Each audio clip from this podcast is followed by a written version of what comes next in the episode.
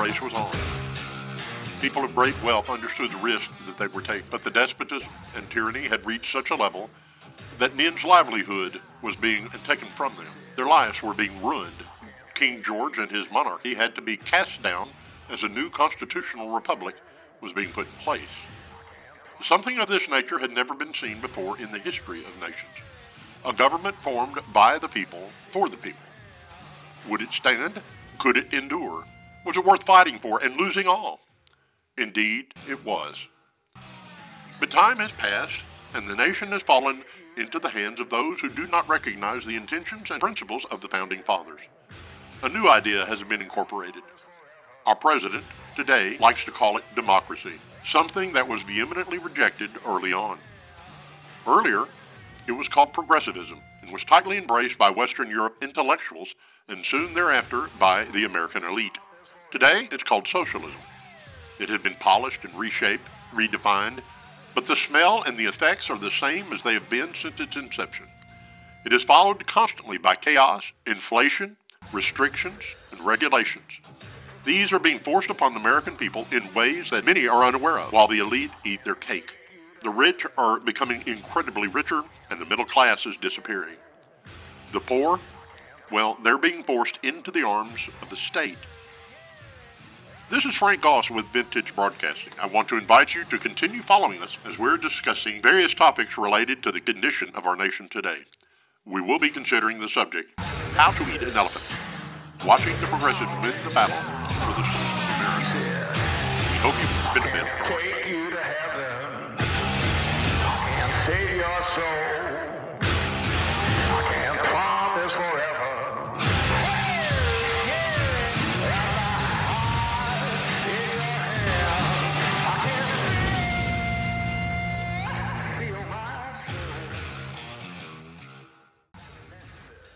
we're going to start a study here that's called How to Eat an Elephant Why the Progressives Are Winning the Cultural War.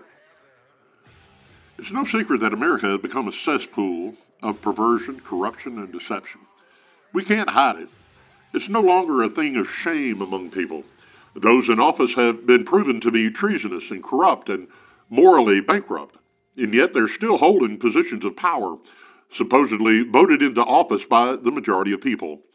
This is the big lie that's being foisted onto the American citizen. The approval rate of our leaders right now is hovering at an all time low. 81.7% of the people say America is going in the wrong direction.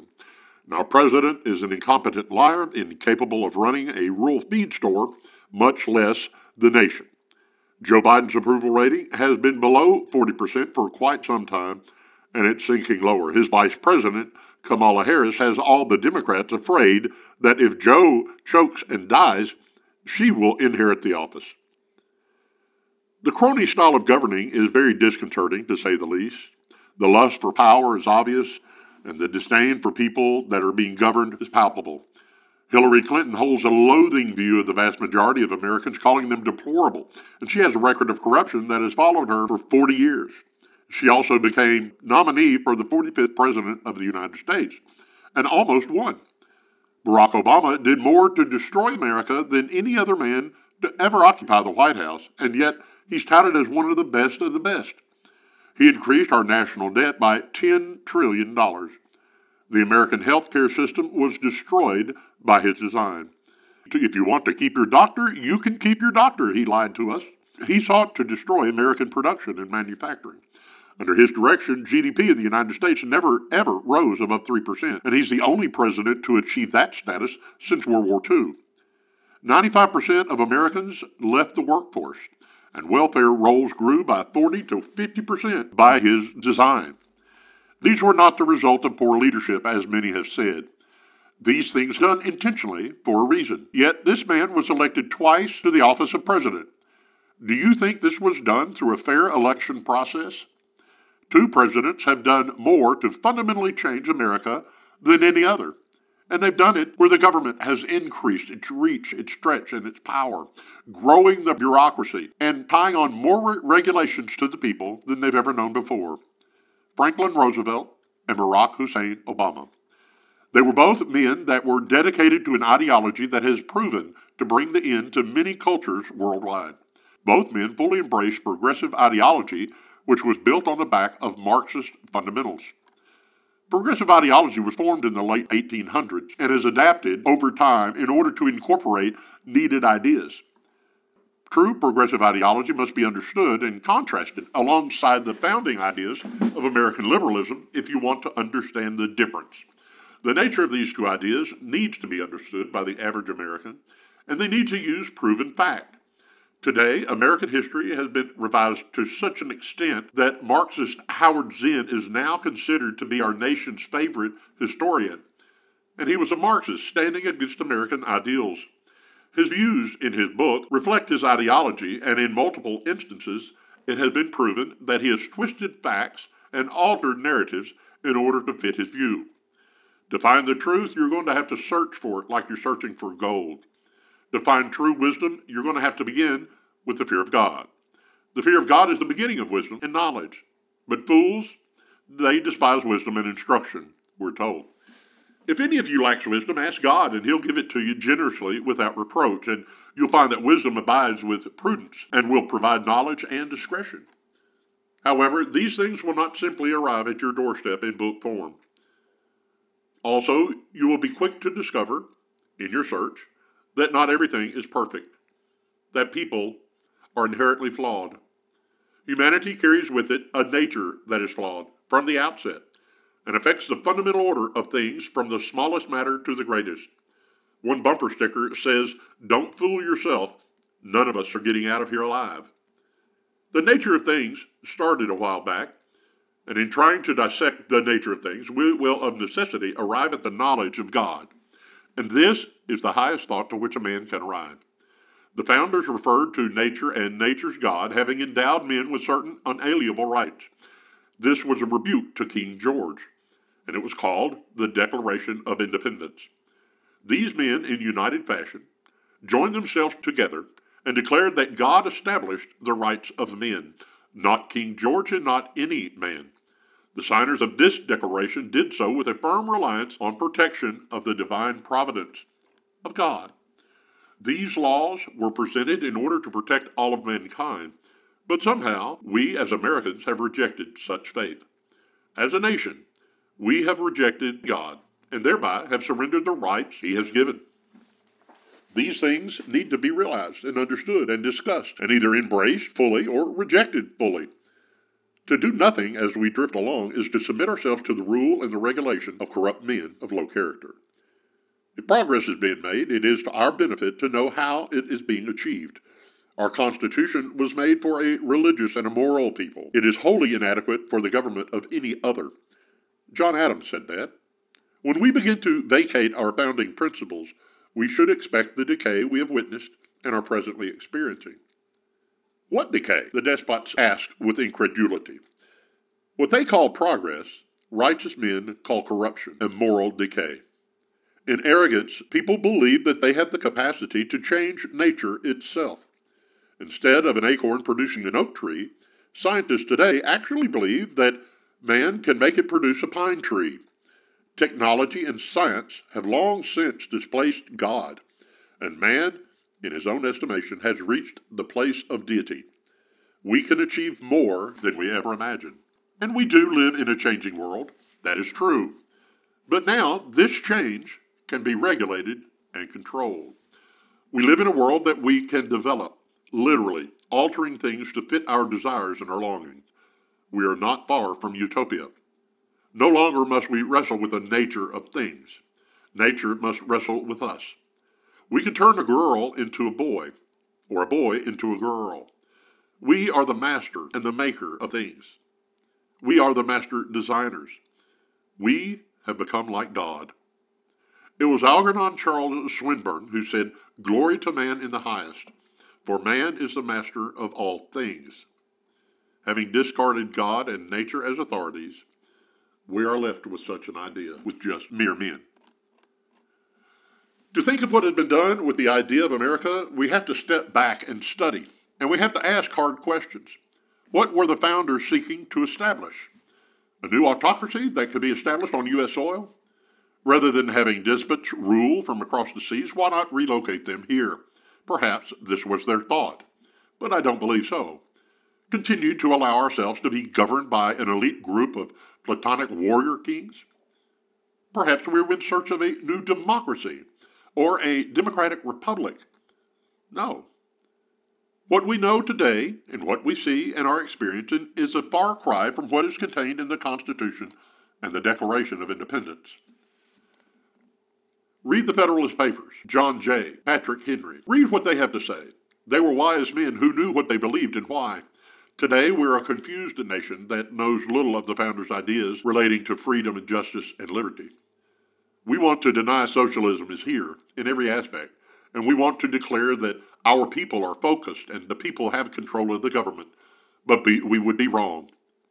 If you take time to consider socialism and do a comparative study, you'll be amazed how socialism has been woven into the fabric of American governance since the election of Franklin Roosevelt. Bits and pieces have been added and put together under Theodore Roosevelt and Woodrow Wilson, but it all came to a head under Franklin Roosevelt. Today, the government controls education, business through regulations and restrictions. They control medical, information, and the use of medicines. They control production. They control how America operates. The federal government, which was created to defend America, now controls everything about your life. And you will find that you only have rights which are allowed by the government. Your liberty extends as far as the government allows. We've been regulated, mandated, and restricted beyond all consideration, and we don't realize it. Do you have to wear a seatbelt to drive your car? Why? Well, a law has been passed. That law was passed for your own good. Oh, okay. So we move along in order to get along. We have become indentured citizens, controlled by a government which was initially designed to be subject to the people, for the people, and by the people. Our wants and our wishes are simply dreams which have been manipulated now for the better part of a hundred years. To understand these claims, again, you will need to study, to research, and define the founder's intentions in relationship with what we are experiencing today. The gap is so vast and deep, it's difficult to imagine how things could have changed in such a profound way. I personally will state my case based on the information I've gathered. You are free to find the truth of what I'm saying or deny every thought I'm expressing. The sad thing is that for the most part, people accept the status quo, they nod with an interested and inquisitive look, and move along unchallenged and unchanged. And as a nation, we're moving blindly, walking deeper into the cave Plato described in his Republic. We have houses, food, transportation, television, radio, churches, newspapers. We have all these things. And so long as these things are maintained and uninterrupted, we're just fine. When a ripple arrives and an unexpected wave pops up, only then do we ask a question How did we arrive at this place? But this is simply a momentary time of inquisition. Life goes on, you see. We learn to cope and adjust and accept, and we bend with the changes being forced upon us. This, we are told, is the nature and the requirement of things.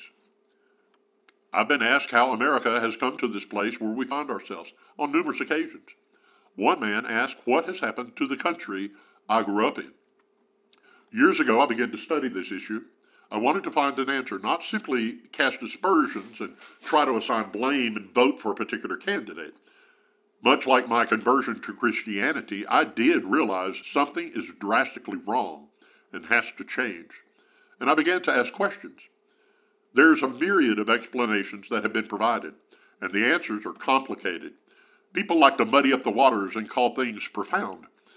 Fingers point in every direction to the government, to the politician, to the philosopher and education, business world, and religion. In the end, I believe it would be fair to narrow societal problems down to two fundamental areas the spiritual condition of man and finances. We can correct the financial situations. We can provide jobs, prevent print more cash, develop stipends and government programs.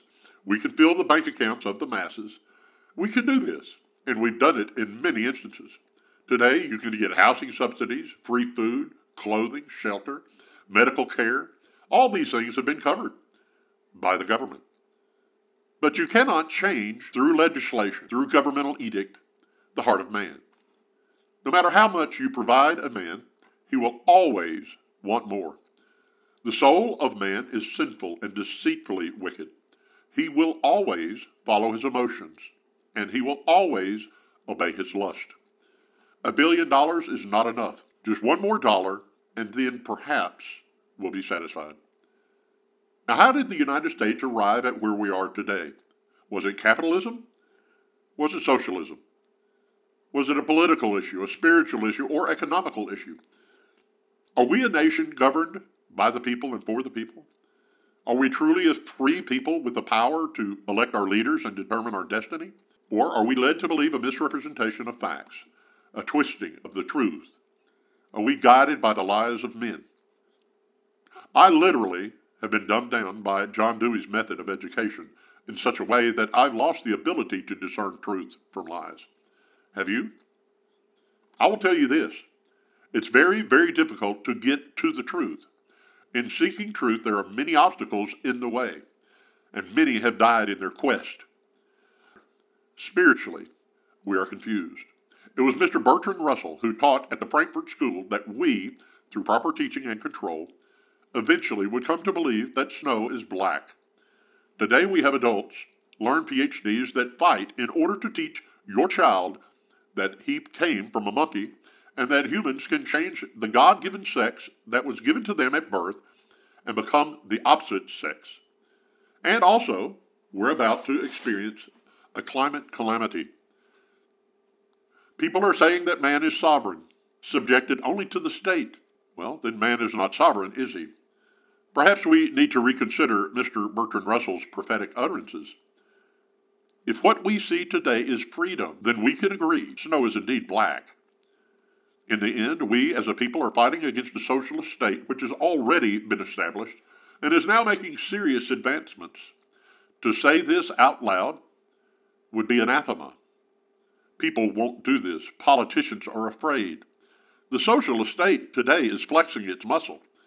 They're no longer hiding their positions. They're boldly proclaiming what they intend to do. What we're actually struggling with is the implementation of and exercise of the socialist state. Barack Obama and Joe Biden, Franklin Roosevelt and Woodrow Wilson, Herbert Croly, Karl Marx, the World Economic Forum, their true colors, they're all shining through and being expressed clearly. You will own nothing and be happy, we're being told. Our myopic vision is clearing up somewhat. But by no means are our eyes clear. How can I say this? Well, Joe Biden is still sitting unmolested behind the Resolute desk, and Hillary Clinton is not behind bars, nor is Bill.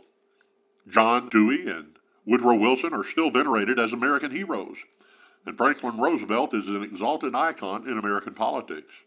And God has been ruled out of America. America was an idea which was held in place by a few strong, faithfully dedicated men.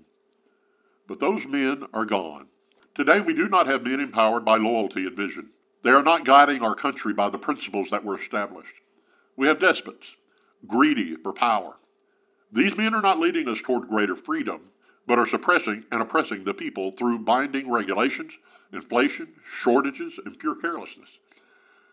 These are wicked men who have a total disregard for established ideas and concepts of the American idea. They're not simply misguided with debatable arguments. They are guided by evil desires that run contrary to freedom, liberty, and any concept of a constitutional republic. These men are haters of God, the Constitution, and the concept that our founders established of freedom. The best way to discern a good shepherd from a slaughterhouse butcher is what position they take as they lead for what position they place themselves in determines what they are. A shepherd is one out front. He goes before the flock and is always protecting the sheep. The butcher drives the sheep from behind, watching for any who seek to escape and punishing those that get out of line. One leads to quiet waters and clear pastures, one to the slaughterhouse and death. The progressives, Herbert Croly, John Dewey, Wilson, Roosevelt, Obama, Biden, they've all paved a way to the logical place that this ideology leads to despotism. They sit in their ivory towers, writing, pontificating, governing, driving the people in a direction that the people don't want to go.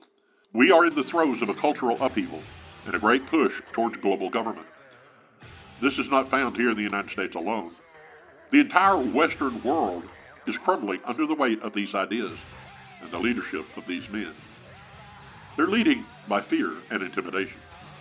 And this, in the opinion of many, is biblical.